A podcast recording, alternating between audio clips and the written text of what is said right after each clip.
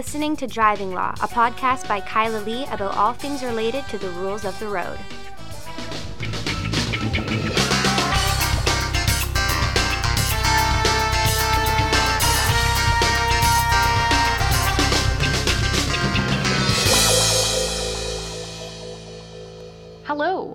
Welcome to another episode of Driving Law. I am Kyla Lee, and with me is Paul Doroshenko. It's been a while since I was on the Driving Law podcast, and well, I was. hosted the Driving Law I know, podcast for two weeks. And did you notice that I almost said hello the way that you said hello? I did.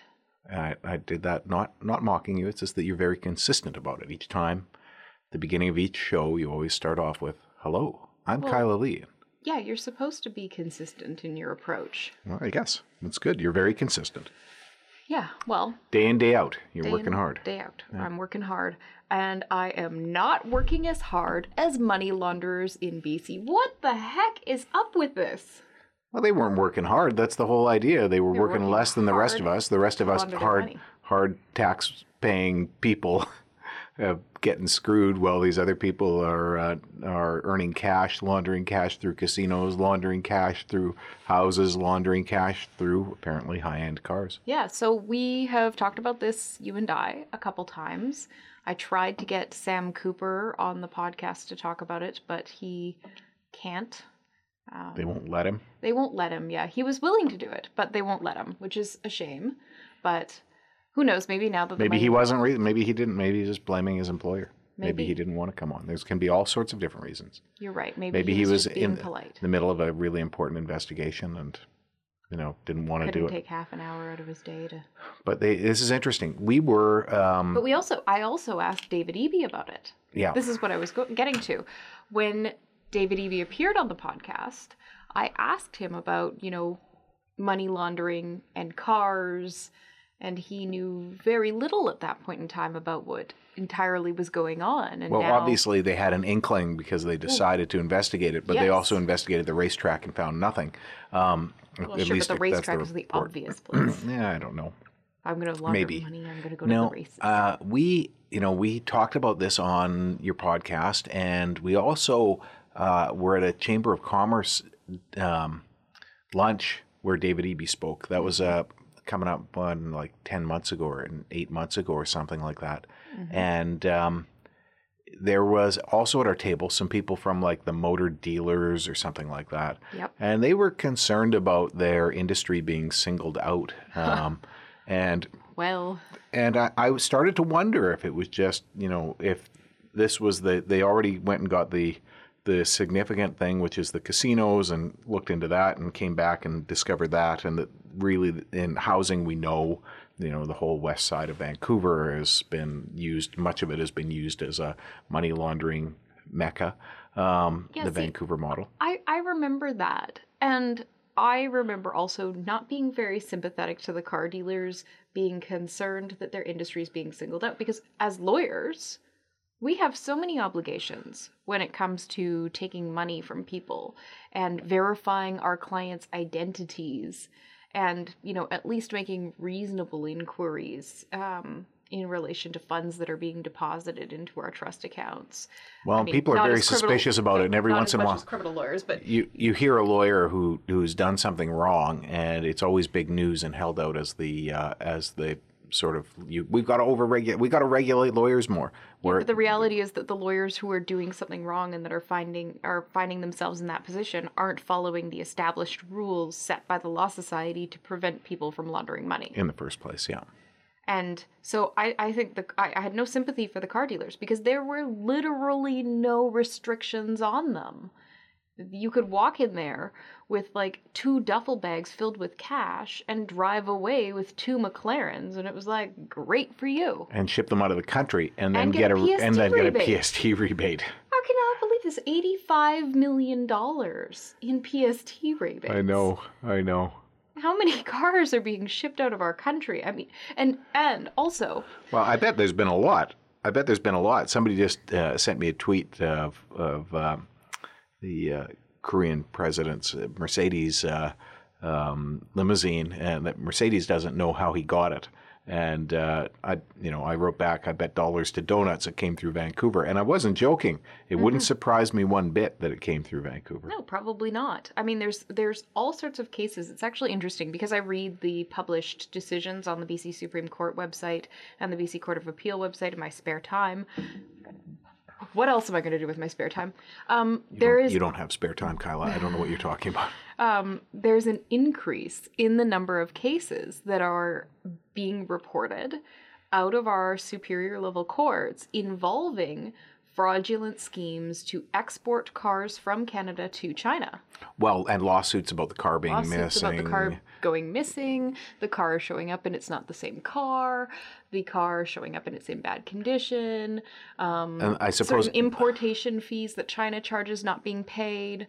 Those are the cars that have been that were paid for, um, not the ones that were stolen. Well, yeah, the ones that were stolen, nobody's filing. Nobody's a lawsuit filing about. a lawsuit about. And the ones that are are the money laundering ones, though, have to encapsulate some of those. Oh, guaranteed, guaranteed. So we're not just talking about, you know, $85 million out of the pockets of taxpayers and out of revenue that, I don't know, could have offset uh, some of ICBC's gigantic debt. Drop in a bucket, really. But Hip surgeries, hip surgeries. Um, eye surgeries for children. some more classrooms for all those overcrowded schools. Who knows?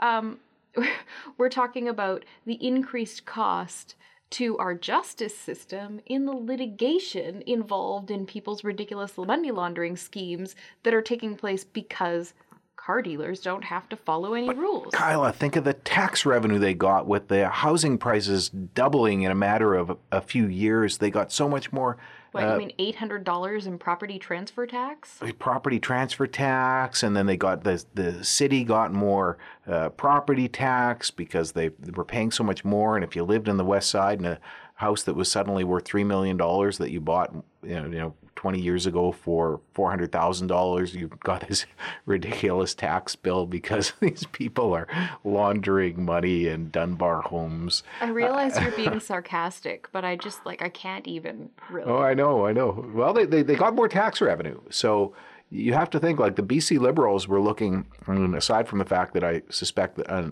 the BC Liberals were on the take. Um, Well, that's a well. They can't sue you. The BC Liberal Party cannot sue you for you saying the BC Liberal Party was on the take. that's true. Um, aside from the fact that I think the BC Liberal Party was on the take, um, you know, the uh, the they did enjoy tremendous revenue as a result of um, the um, the taxes that they were bringing in on provincial sales tax for uh, builders buying all of that stuff, PST, and then and then property transfer tax. Big money. I still don't think that that justifies the enormous cost that there's been to society. Oh, it's terrible. It's horrible. the de- detrimental downside costs for people. I mean, so many so many people in Vancouver and the Lower Mainland are just discouraged with life. They find it an inhospitable place because of the cost of housing. Well, I mean, not to air your dirty laundry or anything here, but weren't you last night like texting me about your, you know, crippling depression? Oh, thanks, Kyla. That's you because were, you were having a moment. that's because I had to get up at Yeah. five in the I morning. you had to get up at five in the morning to help me out with something. I know, but you were having a moment. Thanks a lot. I've had moments. Yeah. I think I cried the other day because I was never going to get a house. Oh well, you probably will get a house at the rate they're dropping seventy thousand dollars a month on average. Houses in Dunbar are dropping right now. No, but if you do the math, like still the down payment, still if if you take seventy thousand a month over a year, that's seven hundred thousand dollars. So it's No, three no, point Kyla, four Kyla, million Kyla, dollars. they're losing seventy thousand dollars a month in value right now I know. on the west side. But if you take seventy thousand a month and you do that over a year on a three point four million dollar house, I still can't afford the down payment. That's on average. There's one point two million dollar houses that are losing thirty thousand dollars a month, and then there's, I mean, you take a look. I bet it's more than seventy thousand dollars right now. There's And- houses that are selling for half of what their value was the point two is, years ago. There's a terrible cost to society. Paul Doroshenko, fam- famous lawyer. How many media interviews have you done this week? I don't know, fifteen. Yeah, and how many houses do you own? I'm not going to discuss all the houses that I own. Oh yeah, the millions of houses you own. They're all Airbnbs, right? Uh, no.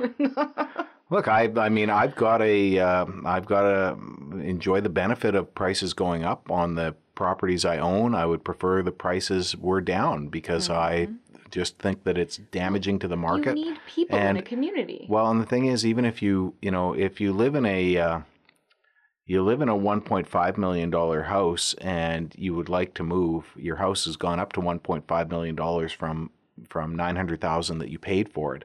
You'd like to move, you can't move. You know, sell your house. First of all, it's very risky because the, you know, you might uh, you might end up in a situation where you buy a house that's more expensive and then the house loses 30% or 40% of its value. But also like the house that you aspired to was 1.2 million dollars when you bought your $750,000 house and now it's like 4 million dollars. So you, it's beyond the capacity of anybody who's earning money lawfully unless you're you know ridiculously wealthy and there you know, there are some very wealthy people Oh, who sure, are the attracted to British Wilsons Columbia. the Sure, but the, I mean Gregor Robertsons of but the I mean, the, you know, there was a time when lawyers and doctors could afford to buy a house in British Columbia, in Vancouver, rather, and lawyers and doctors can't do that, and they are still probably the highest uh, group of highest earners. Um, yet they can't do it Well, the because tech sector, but yeah. yeah, but you're fighting. But You're look, Hootsuite. but you're I know Hootsuite, Vancouver-based Hootsuite is is failing. That doesn't surprise me. They can't keep people to work here because they can't pay them the enough to live here. Yeah. But the uh, the point is that you know we're competing with foreign money that's not been taxed, that's been brought in. Not you know the people aren't paying taxes here. They're not working here. They're earning uh, their money on a somewhere else, and they bought the land to store their money, not necessarily to live in it, and they intend to sell it down the road and and take those profits. Meanwhile, it's putting people out of houses. And Which is a pro- which is fine because that's a problem that exists in lots of places. But But, we're not- factor in housing is not the issue here. It's cars, Kyla. exactly, and that's what I'm saying. Factor in the fact that you have these unregulated, multi-hundred thousand dollar purchases that attract huge amounts of PST that is not ending up in the provincial coffers to do the things to fund the social programs that allow people to live here and to make the cost of living more affordable where the government can say you know we've got all this excess tax revenue so we can offset some of these costs and make it easier for people to afford to live in the city But back to selling cars. Okay, it is really easy to put regulations on car dealerships. They're already so heavily regulated. They're heavily regulated, but these are not difficult regulations to control the way that that they're paid, um, and that they, you know, that it's sourced, um, and that it comes through a bank, you know, a bank draft. well they also they recently put those regulations on people wanting to use cash at casinos. So they already have a model for how you can require somebody to provide verification of the source of their funds I so they, they, just copy that and apply it to cars they can make it tighter for cars. It's not going to be difficult. no Not going to be difficult at all. no you're already collecting all sorts of information about a person to do the transfer papers So it's going to make it hard. I mean, you know, devil's advocate, I guess, as a car dealer, I would say my concern is that it will discourage some sales, but um, like you're discouraging the unlawful sales. So they're not going to get very far with that argument if that's their yeah complaint. The other complaint would be more bureaucracy, more red tape, more paperwork. Uh, that in itself discourages some sales. I don't think that's uh, uh, going to discourage legitimate sales a whole lot. Um, it's a pain in the ass buying a car, and that paperwork is mostly actually the car dealers adding things like paperwork fee yeah uh, delivery charge. I mean, you know, all those ridiculous, stupid things that are just a scam. Um, imagine if we went to court and we defended somebody on on a speeding ticket, and then we, you know, hit them. Okay, well, here's the fee. This is what it costs, and oh, here's the paperwork fee, and here's the delivery charge for us to go to there. actually i think that's what lawyers who do hourly billing do Yeah, I guess they do. We don't do it that way. We do it flat rate. I We don't I believe in it. I once saw a lawyer's bill that charged somebody for the stamp to mail them the bill, and I thought, you know, there is a line. I know. The uh, I gave an interview today to CBC about um, Fido, the cell phone provider, uh, intends as of May fifteenth to charge people ten dollars if they phone into Fido for service help, like for something to relate to their phone. ridiculous. Password, your password's screwed up on your phone, it's not accepting it anymore. You phone Fido, they will charge you ten dollars. And Okay, we're really and- far away from driving. well, my point is, well, cell phones are always connected to driving. my point is, though, that that um, some charges are so offensive, uh, and many of those lawyer charges I find so offensive that, Yeah. that uh, it just grates you and makes you makes you d- does everything that we don't want to do. We want to encourage people to have confidence in lawyers and the justice system, and we want people to feel that lawyers are accessible. And when you get that bill and you've been charged for the stamp to mail you the bill, uh, that that undermines the confidence in lawyers, in my view. Yeah. Well, right now, I think the public's confidence is also undermined in car dealers.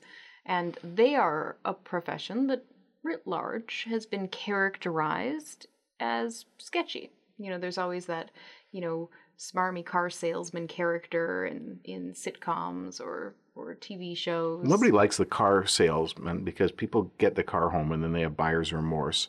Or, you know, then they feel that they got ripped off with the paperwork fee or whatever because you go in there and you ask for the price and then Yeah, but I guess you get the price and it's never the price that you, you know, even that you negotiated on. And if you're people, if you're laundering four hundred thousand dollars through? A, through a McLaren, the the four hundred dollar paperwork fee is just the cost of doing business, though. so I guess the McLaren is going to end up being the symbol of money laundering in Vancouver.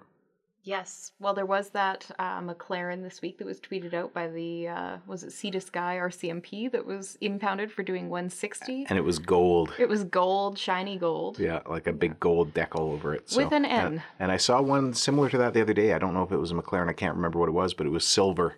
So it was like the whole thing was chromed, but it was just at one big decal basically over it. All right. So that's what kind of nonsense is going on with car dealers in BC. Now, how does the government get revenue? I don't know. Take it out of the pockets of drivers by creating some more nonsense. I mean, Are you talking about the, The speed speed cameras, cameras? yeah. How is that nonsense, Kyla? They've picked 35 intersections out of 145. Okay, they are relatively reliable speed testing equipment. They are setting them so they're only ticketing people who are going 30 kilometers an hour over No. through the intersection. no, sorry. I misread that.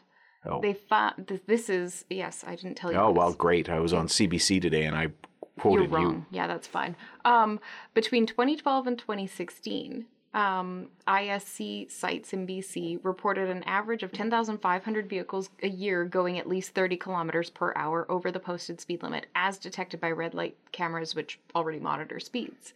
So they already saw that there were people going 30 over. But today, in his press release, Mike Farnworth said that to discourage high speeds at those 35 locations, neither the government nor the police will disclose the speed threshold that will trigger the new cameras. A little What? bird told me. A little, little bird, bird told me. Yeah. Yeah, I'm sure a bird told you lots of things. A but little we bird can't told me. Say what birds told you on this podcast. Mm, a bird told me that it will be at more than 10 kilometers an hour, so it's not going to be like Edmonton. Well, Um, you can't. It, it can't be less than five kilometers, less than ten kilometers an hour over the speed limit. You're not gonna get a, an intersection camera triggered at You'd have it- sixty in a fifty zone. There'd be public uproar. There would be rioting in the streets. that's why. It would be led by Sense BC. That's, that's why. Well, it was, you know, no, but I'd be out. In, I'd be out rioting with them. what I Not rioting. I'd be standing at the front carrying a peaceful sign. I'd probably be out there too. I mean, that's absurd. Everybody's going 20 over in most of those intersections all of the time in the lower mainland. So I, that to me is just ridiculous. But I no, think you're probably good at 15. I think you're pre- pretty safe at 14 kilometers out an hour over the speed limit. what irks me about that from a very technical legal standpoint is how can government pass a law creating a legal standard with an en- enforcement threshold and punishment by way of a fine. I know that's not the punishment in the legal sense of the terms. That's the second time I've used punishment in the non-legal sense today.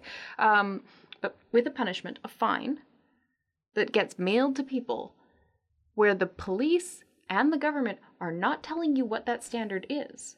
How can you be expected to comply with a law if you don't know the parameters of compliance? The parameter for compliance, Kyla, is that you drive within the speed limit. If it's 50 kilometers an hour. You do not exceed 50 kilometers an Oh hour. You drive at 50 or 49. You're still entitled to know what's being enforced. The problem is that we all accept that every speed measuring device is going to have some margin of error, Mm-hmm. and the margin of error is probably 10%. And so I would imagine that everybody can assume that it's safe to be driving at 50 kilometers an hour and that their speedometer will not be out more than the, the speed testing device. The other problem with it, though, constitutionally, is that you have a right to disclosure. And if your your ticket, your charge, your offense is being triggered upon a camera measuring you at a certain speed, at or above that certain speed, you have a constitutional right to disclosure of what that speed is so that you can verify in making your arguments in court that you were properly punished using that enforcement mechanism. But it's going to tell you what your speed was. But it's not going to tell you whether or not the camera is supposed to trigger at that speed. And that goes directly to your- whether or and- not the device and- is working you correctly. and your constitutional these these things don't even show up on your driving record. As far as doesn't I'm concerned, as far as I'm concerned, Photo radar was found unconstitutional. uh, as far as I'm concerned, that's wrong. Um, I think this is basically this is like the low end of administrative. Um, and I think if it's uh, if it's not unreasonable, I mean, if they set it at they say you get more conservative as time goes on. I never thought I'd hear Paul Doroshenko being like, "Eh, it's look, fine. It's look, they, administrative. it they said they're going to put up big signs at the intersections. Sure. Yeah, and you're going to have people slamming on their brakes when they see the big signs, slowing down to unsafe speeds, other vehicles passing them because they're, you know, people who can afford the cost of the ticket or are willing to take the risk, assuming that it's going to be set, you know, artificially high. And you're going to create more chaos at the intersection. You're you're. Right. I'm right. You No, have you're no not. counter-argument. You are absolutely doing your best to make this sound like like the end of the world, and it's not. It is It's a- not the end of the world. that my problem is different. My problem is this is a slippery slope. This is the beginning. I don't want to be governed by a robot. I don't want uh, a robot to be issuing me tickets. I don't want it like I'm I'm I'm feeling like less and less of a human all the time. We are essentially like okay, we're humans. We're animals. We were hunter gatherers for everything up until like a few thousand years ago and the people who were here the indigenous people were hunter gatherers up into a 100 years ago and we're not designed to live in a society like this and i really don't feel that we're designed to live in a society where we're governed by machines and i feel like it's a machine takeover and i do not want to be told what to do by a machine owned by the government. I don't want to be governed by a machine owned by the government. I don't want to be found guilty by a machine owned by the government. I find that fundamentally dehumanizing, and that is the thing that makes me angry about it. I am humiliated if I'm pulled over by a police officer. It's been a long time, uh, but I recognize that there is a public interest in enforcement. Most of the police officers are pretty reasonable these days in Vancouver, not so bad. I just don't understand why they can't say what the number is. Why they're not disclosing it to people. Make what? a Freedom of Information request. yeah, I'm gonna. I know you will. You know I will. I'm gonna write it right after we record this uh-huh. podcast. I, I to me, refusing to disclose a fundamental piece of evidence is it gets my cynicism antennas up. Well, I can still do it. I'm going to take a bunch of cash, go buy a McLaren, and speed through all the intersections I can. Well, that's a really stupid way to spend your money, Paul. Well, maybe I'll be able. I can sell it for cash. That's not- true. yeah. Yeah. then you can just launder it. Quick, buy some McLarens. Probably turn a profit. Quick, buy some McLarens. yeah. Before the end, big clampdown. Uh, this is this is not legal advice, clearly. Um, okay, so speaking of this transitions me. This is all transitioned very nicely today. How's that? This transitions me So, into all another you do is go. Speaking of, issue of disclosure. And that has to do with a debate that arose after our testing this weekend. we had exciting testing. So when we bought the Draeger drug test 5000, before it was an approved screening device, of course, the government announced that it was going to be approved. That's complete bullshit when they do that. It's already a fait accompli. You know what's going to happen. We're in most things, consultation period. most things, yeah, most things of government I've learned are fait accompli. You wonder why there's no Uber? I'll tell you why there's no Uber right now. They're waiting until the construction is done at the Vancouver International Airport to be able to handle Uber. also, it's not going to be Uber. It's going to be Kater, and I definitely know it's going to be Kater because they followed me on Twitter. Yeah. Either way, it's not going to happen until the construction at the airport is done so it can handle it. Um, a lot of these things are just decided by somebody, and y- you think that you're part of it in a democrat in a democracy, but you're not part of the discussion. Um, but in any event, yes. So here we are. Um, we bought the Draeger drug test 5000 and uh, we got it back to the office and we looked at it and Kyla looked at me and said, now we've got to get some people to do some tests on this. And luckily we were on an airplane and uh, it turns out um, one of the people who was basically equipped to probably the best equipped person in Canada to do the tests, uh, an independent person, uh, was sitting behind us and uh, flying back from a conference. And uh, so we discussed it at that point and decided to do it. And then we left it basically to um, the uh, experts, with toxicologists, a, a person who's working on their PhD in pharmacy. They organized all of the tests. We got some test subjects and cannabis. We got we And- got warm bodies, And very we ba- nice warm bodies. And we basically weren't there for most of it. Um, for a lot of it, we were the there on some- Friday. yeah. I wasn't even there. Yeah, well, I wasn't there either. I was in court, um, running around. But the um, I was in court in Calgary. uh, yeah, congratulations. Um, On what? Is it done? Oh, it's not done yet. No, I think you'll succeed still- on that. You'll I maintain still your 100% success rate in Alberta. Um, the uh, Not going down without swinging. Yeah. Uh, in any event, so we did these tests, and uh, we didn't do the test. The other the experts who came along did the test, but we were you know participating here and there and observing here and there. Uh, and as we were doing it, I was tweeting some of the funny things, like the fact that I got a, uh, a positive for op- opioids um, after uh, eating a poppy Lemon seed poppy seed lemon cake. poppy seed loaf, uh, and then one one cup of tea Coca tea. yeah, uh, I got a positive for cocaine, and um, We has had a, a completely cannabis naive subject, uh, never used any cannabis products ever in their life, who put less than half a milliliter of CBD oil, which itself contains less than 1% THC by volume. So, less than 1% of that half a milliliter was THC. So, nothing basically. And um, that individual had a positive result for cannabis. now there's a lot of things that were recorded that we didn't see. Uh, those were just the things that Kyla and I happened to be there for it to be observed, Yeah, or there's somebody. A, there's a lot of results we don't even know about that are coming once the crunching of the data is being completed by the scientists. and there was blind aspects of it, like that the certain people had different roles, so we didn't. You know, one person who was doing drug recognition evaluation, for example, didn't was a, know whether people were dosed. were dosed. Yeah. So w- w- it's been fairly, I mean, as rigorous as we could be, bearing in mind the fact that these cassettes are thirty dollars each, and we went through Almost 50. almost fifty of them, and and I'm the one footing the bill for that. Uh, so the uh, it was a it was an interesting thing, but of course I tweeted um, my poppy seed fail, and uh, then my um, Coca tea coca cocaine fail, and um I've never used cocaine in my life. Um, And it got the attention of. and it got the attention media. of the media, and the media went crazy. I was surprised. turned it was into like a, basically a national news story. yeah, I didn't think it would be such I a know. big story. Which it was wonderful, and you know, I was glad that lots of people were paying attention to it because it's information the public needs to know. But as a result of it becoming such a huge news story, it also caught the attention of Draeger. Well, I, would expect that they've been paying attention to us from the beginning. Oh, of Um, course. you know, I contacted them off the start. I thought, you know what? Good faith, I'm going to try and buy one directly from you. I, I, I like Draeger as a company. I admire a lot of the stuff that they've done. Um, the I, uh, I heard a story about Draeger from somebody who shall go unnamed for now.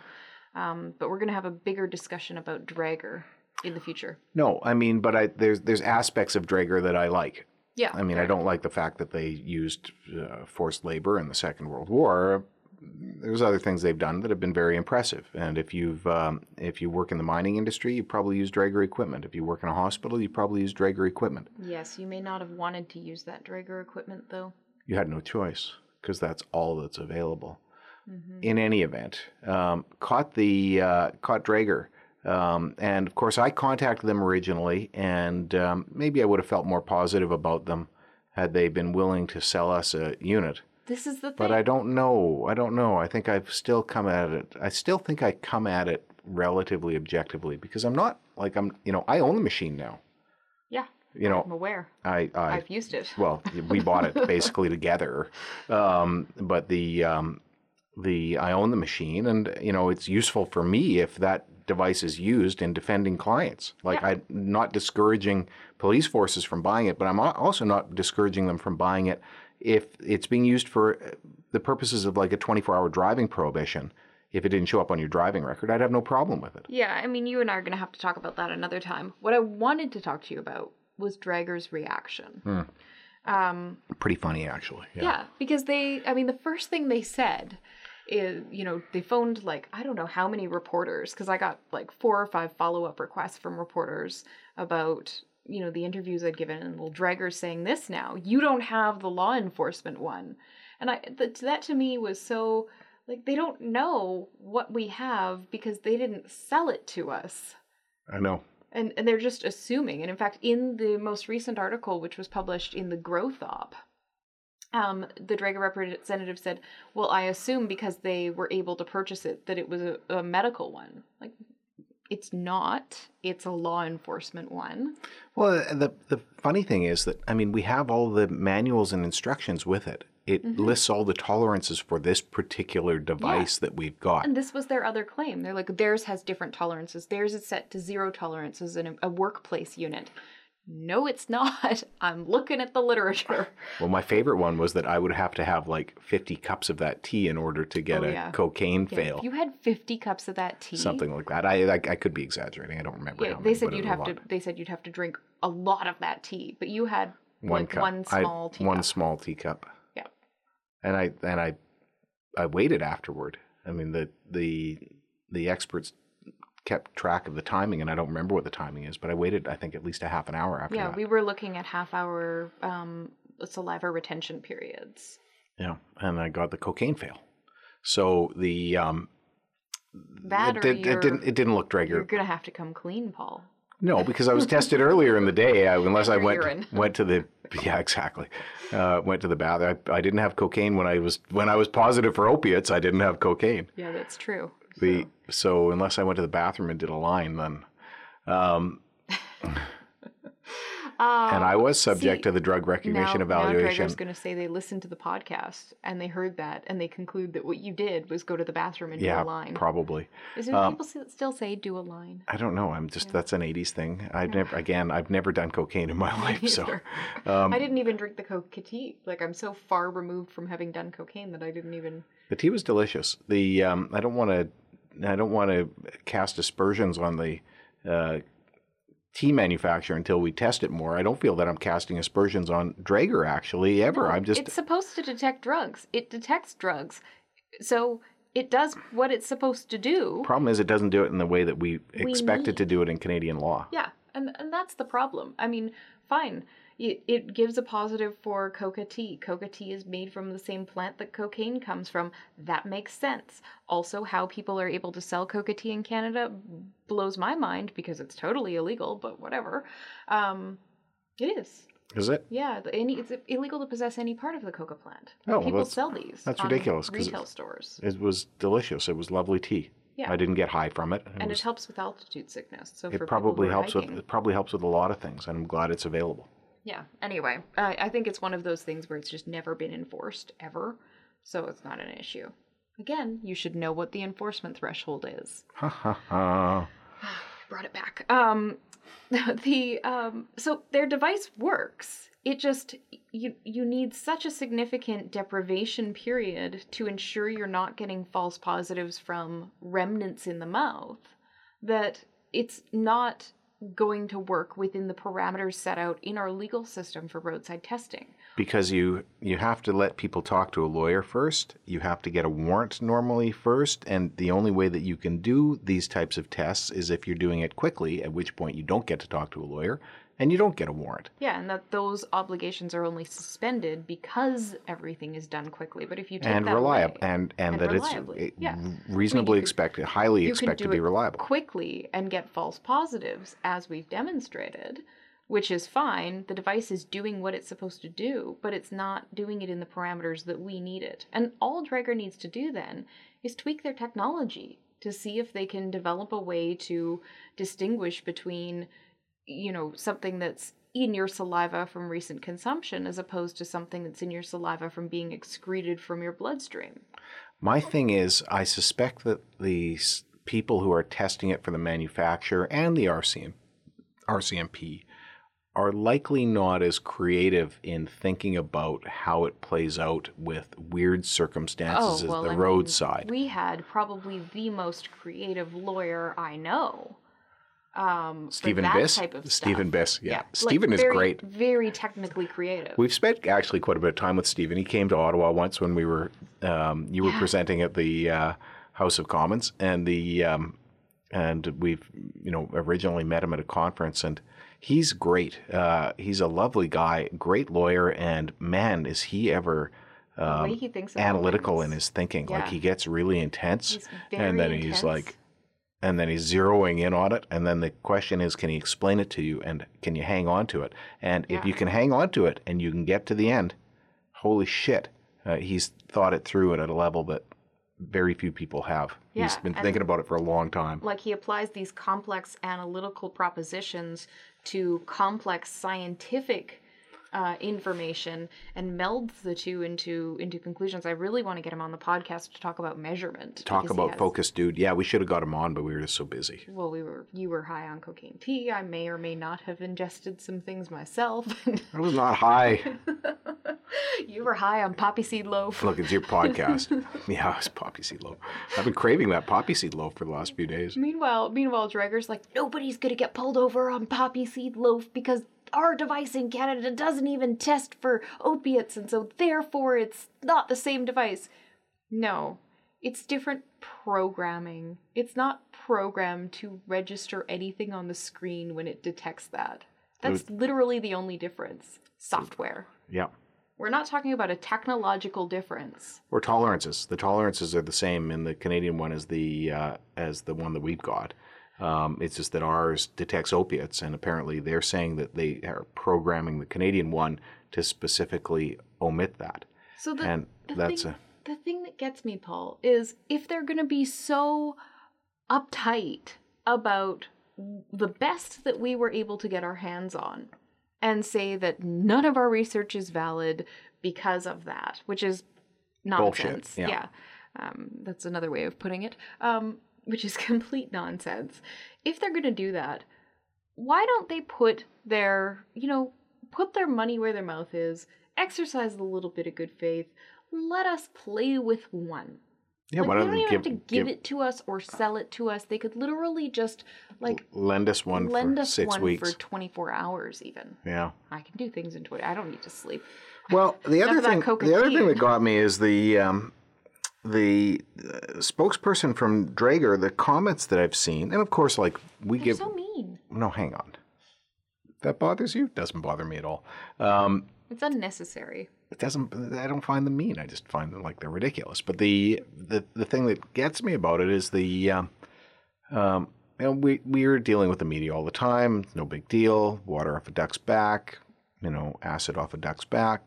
Um, Oil off a duck's back. yeah, maybe bilge oil off a duck's back.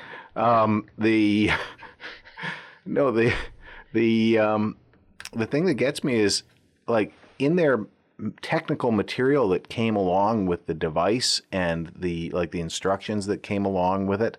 Uh, and the instructions that came along with the uh, with the cartridges, the saliva test cartridges, um, they concede a bunch of these things. They concede that yeah, you're going to get some false positives, and they concede that like we've tested it with chocolate and coffee and beer and you know these things, but like it's it's impossible to think of all the things that people could could have that could yeah, render a false say positive. we're, we're not really sure, so we make this, you know, we make this suggestion that there should be a 10 minute deprivation period. Well, maybe what our research reveals is that there should be longer than a 10 minute deprivation period, in which case, aren't they happy that we did all the work they didn't have time to do? I think, yeah, I'm concerned actually. The deprivation period has me very concerned. Me too. uh, because the um, the poppy seed in my mind was likely still um, remnants of that in my mouth. Could have been caught in the mucus of my mouth. Could have been caught, you know, but it's not a poppy seed. It's remnant of it. Um, you know, I, I drank some coffee in between, um, so I, you know, I I still don't think that it, it would have been through my stomach, digested into my saliva. It had to be remnants in the mouth. And Yeah, we waited longer than their deprivation period. Well, I mean, our, our CBD subject was the perfect example of that because it couldn't possibly have been anything in that person's body Especially or in their the size bloodstream. of him and when it, yeah. Yeah, it could not possibly have been.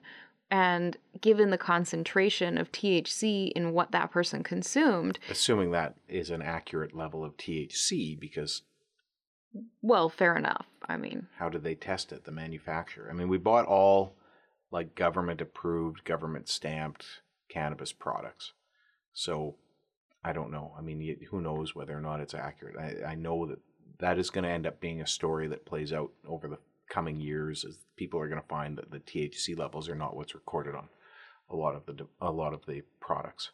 yes, but we're doing the best we can with the resources available to us. Yes. and the resources that we've been able to get our hands on.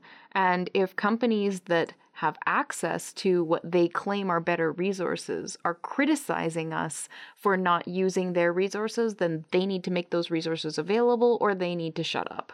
Well, it's shameful. We talked It about is. this maybe before when we talked about breathalyzers. It is shameful that we can't buy a police breathalyzer. It is shameful that we can't call Draeger and say, you know, we want to buy one of these two. Um, you know, we'll pay the same price the police are paying, and they will not sell I'll it pay to us. more. In most instances, we would pay We'd pay more. ten percent more, twenty percent Yeah. more probably, but they won't sell it to us, and that just causes everybody, anybody who hears that, thinks to themselves, "What are they hiding?" And I hate the "What are they hiding?" argument um, when But it comes really- to, but really, like there are companies selling the product, and we're talking about the police, And they're saying like, it's okay, it's going to be great for law enforcement. We'll prove it. Yeah, but like literally, I mean, the "What are we hiding?" Uh, complaint is fine for you with what are you've got in your home. I don't want the police coming in without a warrant. Okay, that I don't buy the "What are we hiding?" argument. Yeah. But when we're talking about a company that's selling a product that's going to be used by law enforcement um, and that are, is going to lead to evidence that causes arrests to happen um, and charges to happen and things like that. And revocation of driver's licenses and entries on people's driving records. Exactly, and long, lengthy driving prohibitions and vehicle impoundments and you name it, you know, and they won't show it to us. What are they hiding? And they're hiding something, and they are hiding something. And we found problems with previous breathalyzers, uh, and those companies should want us to find those problems. Yeah. You know, we are going to make their technology better. we didn't, uh, we didn't, uh, you know, it didn't lead to lawsuits when the Alco Sensor Four was pulled from from uh, service. there was no, no, there was no, there was no people, there was no individuals out there, um, you know, doing a class action lawsuit against intoximeters. No. The Alco Sensor 4 generally is a reliable device, but it had problems. It was a problem with the chip connecting to the board. Um, that is a different issue, but I mean, the point is that, like, we figured out the problem, protected the public. Why did we figure out the problem? Partially because we had access to the devices, and partially because we had disclosure. Yep. And the BAC Datamaster C. Uh, uh, my all time favorite breath testing instrument. It was wonderful. It's a great instrument, but uh, we know, have access to it. We're able to look at it. We're able to identify a flaw. You identified a flaw in it. But we're also able to say that comparatively with other technology that is out there, it's actually a pretty solid instrument. As Oh, long as you make sure that, you know, you hear Actually- the valve click back into place. It's quite reliable. There's no software that you can manipulate to do something that's not supposed to happen uh, in the BAC Datamaster C. Um, it's uh, it's just yeah, you a- can really screw with the results of a fuel cell. No, I know you can program a fuel cell to say anything. Mm-hmm. As we learned, as we You started can messing you can blow three cherries and win twenty five thousand dollars. Yeah, exactly. Especially if you bring in a duffel bag of money In to your a casino McLaren. near you, in your McLaren, to a casino near you. All right. So on that note, I want to end this podcast um, by saying two things. One, I am going to be issuing an invitation to the representative of Draeger to come on the podcast. Really? I Really? am Really? Really? going Really? to Good. ask them. I will see Why if not? they say yes. Because why not? You know, the worst they can do is say no, which again, you know, what do you got to hide? You don't want to talk to me? And secondly, plus they told they told some news station that they'd reached out to us. Well, never we never got the message then. They've never reached So out to please reach out. not believe that. Come on my podcast. Talk to me about this. Defend your position. And secondly, I'm, because I assume they will not take up my invitation, issuing the challenge to Draeger right now. Make your technology available to us. Sell it to us. Give it to us, loan it to us, let us come and do a couple experiments at your office, something to show that you don't have anything to hide. Because I'm going to think cynically about what you're doing if you are going to continue to lie in the shadows and not let us test it. And when we do find a way to obtain it and find a way to test it, you come out and you make statements to the media saying that we're misrepresenting what we're doing when that's not what we're doing. So that's your challenge, Draeger. And I echo that challenge to intoximeters and Intoxilyzers and Draeger with respect to their alcohol breath testers. Um, you know, And Abbott. and Abbott. We'll buy it. We'll We pay for it. Pay full price. Um, we will run it through tests. We will think about, uh, and we'll give you all our data. and we'll happily talk about what works We'll give you our data if we do some some organized tests as we've done. So that's the challenge. That's the end of the podcast. Tune in next week to find Ending out. the podcast with a challenge. Ending the podcast with a challenge, but asking people to tune in next week to find out if Draeger actually takes me up on my invitation. That will be interesting.